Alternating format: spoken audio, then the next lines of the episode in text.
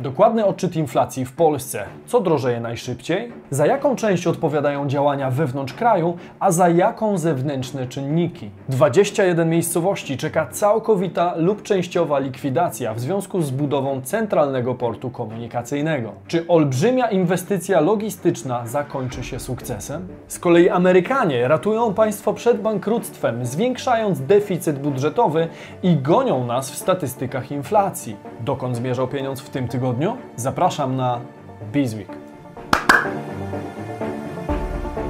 Cześć, tutaj Damian Olszewski i witam Was serdecznie w programie Praktycznie o Pieniądzach i informacyjnej serii Bizweek, Waszego osobistego przeglądu najważniejszych wydarzeń ze świata biznesu i finansów. Zaczynajmy! Dokładny odczyt inflacyjny za listopad. Co drożeje najszybciej? Dwa tygodnie temu GUS wskazał, że wstępny odczyt inflacji w Polsce na listopad 2021 wynosi 7,7% rok do roku. W środę natomiast opublikowano finalny odczyt, według którego ceny towarów i usług konsumpcyjnych w listopadzie wzrosły jednak o 7,8%. Ostateczny poziom listopadowej inflacji rocznej jest wyraźnie wyższy niż w poprzednich miesiącach. Wtedy było to październiku 6,8%, we wrześniu 5,9%, w sierpniu 5,5%, natomiast od maja do lipca inflacja nie przekraczała jeszcze 5%. Inflacja w Polsce cały czas zaskakuje i obok sytuacji na granicy z Białorusią jest tematem numer jeden w kraju. Zbliżające się święta Bożego Narodzenia z pewnością będą bardzo drogie. Droższa może okazać się jedynie obrona granicy polsko-białoruskiej. Ile kosztuje nas wojna hybrydowa z Łukaszenką? Dowiecie się z tego filmu. Według wstępnych prognoz ekonomistów szczyt inflacji miał przypadać na styczeń 2022. Jednakże z uwagi na rządową tarczę antyinflacyjną zmieniono prognozy i stwierdzono, że szczyt wzrostu cen towarów i usług konsumpcyjnych ma przypaść właśnie w grudniu. Warto zauważyć, że ceny towarów w listopadzie rosły znacznie szybciej niż ceny usług. Towary drożały o 8,1%, natomiast usługi o 6,6%. Miesiąc wcześniej mieliśmy taki sam wynik w usługach 6,8%, a w poprzednich miesiącach towary drożały wolniej niż usługi. Warto zwrócić uwagę na rosnące ceny transportu, aż 24,1%, co ma związek z wyższymi cenami za paliwo oraz ogromnym deficytem kierowców. Dlatego właśnie cena za fracht znacznie wzrosła, głównie w przypadku transportu eksportowego, lecz w przypadku powrotu do kraju stawki są niższe. Spójrzmy teraz na grafikę przedstawiającą dokładnie wzrost inflacji dla konkretnych produktów i usług. Zwróćmy również uwagę na inflację bazową, która podobnie jak szeroka inflacja CPI osiągnęła najwyższy poziom od 20 lat. To właśnie na inflację bazową mamy większy wpływ ruchami wewnątrz kraju. Główni analitycy bankowi są zgodni. Uwaga koncentruje się obecnie na grudniowym odczycie i decyzjach URE w sprawie nowych taryf na gaz i energię elektryczną. Czytamy w komentarzu analiz PKO. Kompozycja jest silnie przeważona w kierunku żywności, paliw i energii. Inflacja bazowa wzrosła z 4,5% do 4,7%, a więc relatywnie mało.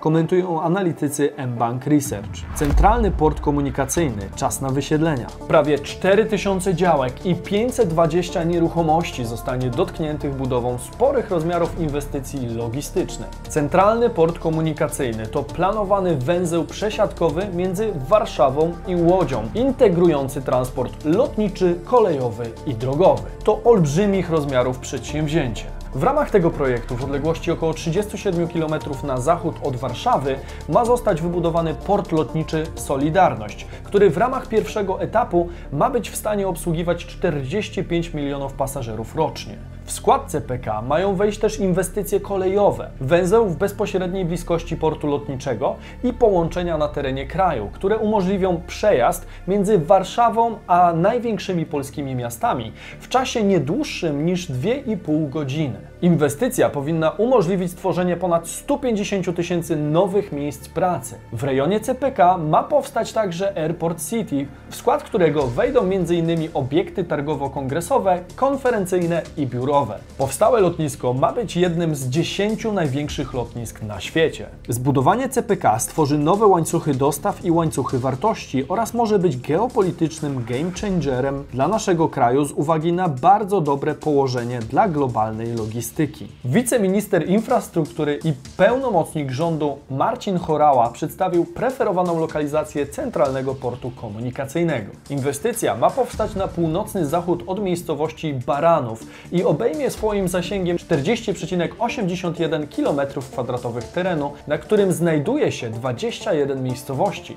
Znalazły się one na terenie planowanego przedsięwzięcia w całości lub częściowo co wiąże się z pewnymi konsekwencjami. Mamy świadomość, że z punktu widzenia mieszkańców prace nad wskazaniem tej lokalizacji trwały długo. Dzięki nim udało się jednak ograniczyć jak tylko to możliwe ingerencje w życie mieszkańców i uwzględnić w maksymalnym stopniu ochronę przyrody. Podczas postępowania środowiskowego, którego początek planujemy na przyszły rok, ustalona zostanie finalna lokalizacja, powiedział prezes CPK Mikołaj Wild. Chorała zapewnił, że preferowana lokalizacja spełnia m.in. kryteria środowiskowe, wymogi techniczne i ekonomiczne. Podkreślił, że ważnym czynnikiem przy wyborze terenu były względy społeczne, aby minimalizować negatywne skutki społeczne, żeby było jak najmniej kolizji z istniejącymi zabudowaniami, żeby nie było kolizji z ważnymi obiektami kulturowymi. Takim przykładem mogą być choćby cmentarze. Ludzie, którzy pochowali swoich bliskich, nie chcieliby, żeby teren cmentarza był przenoszony, Oby ta inwestycja nie zakończyła się stratami rzędu miliarda złotych, czy też więcej, jak to miało miejsce choćby w przypadku elektrowni na Ostrołęce, o której odcinek znajdziecie tutaj. USA ratuje się przed bankructwem podnosząc limit zadłużenia państwa. Kongres USA zagłosował w nocy z wtorku na środę za podniesieniem limitu zadłużenia państwa o 2,5 biliona dolarów, tuż przed szacowaną datą potencjalnego bankructwa. Podniesienie limitu pozwoli na zapewnienie budżetowi środków prawdopodobnie do 2023 roku. W wyniku tego głosowania nowy limit zadłużenia wynosi aż 31,4 bilionów dolarów. Sekretarz Skarbu USA Janet Yellen szacowała, że bez podniesienia limitu państwu już 15 grudnia zabraknie środków na spłaty długów i nastąpi formalne bankructwo, które według niej miałoby dramatyczne skutki dla USA i globalnego systemu finansowego. W związku z tym porozumienie między demokratami a republikanami musiało siłą rzeczy dojść do skutku z uwagi na interes państwowy. Nowy limit Izba Reprezentantów przyjęła stosunkiem głosów 221 do 209. Wcześniej za podniesieniem limitu zadłużenia państwa opowiedział się Senat. Ponadto warto wspomnieć, że było to drugie podniesienie limitu w tym roku. Pierwsze miało miejsce w październiku. Nie tylko Polska ma kłopoty. Amerykanie, jak widać, balansują na krawędzi przepaści. Rekord inflacji w USA. Dolar szybko traci na wartości. Zostajemy za oceanem. Najnowszy odczyt wzrostu cen towarów i usług konsumpcyjnych w USA wyniósł w listopadzie aż 6,8% rok do roku, co okazało się najwyższym poziomem od czerwca 1982.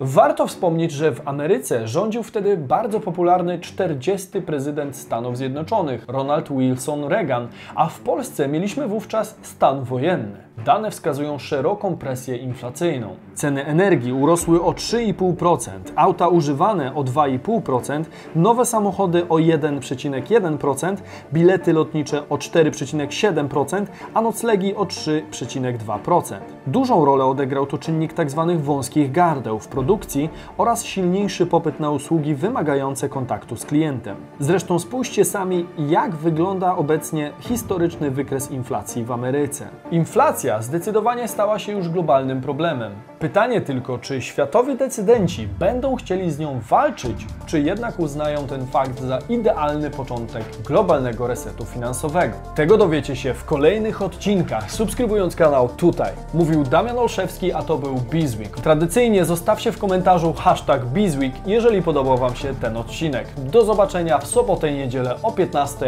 Cześć!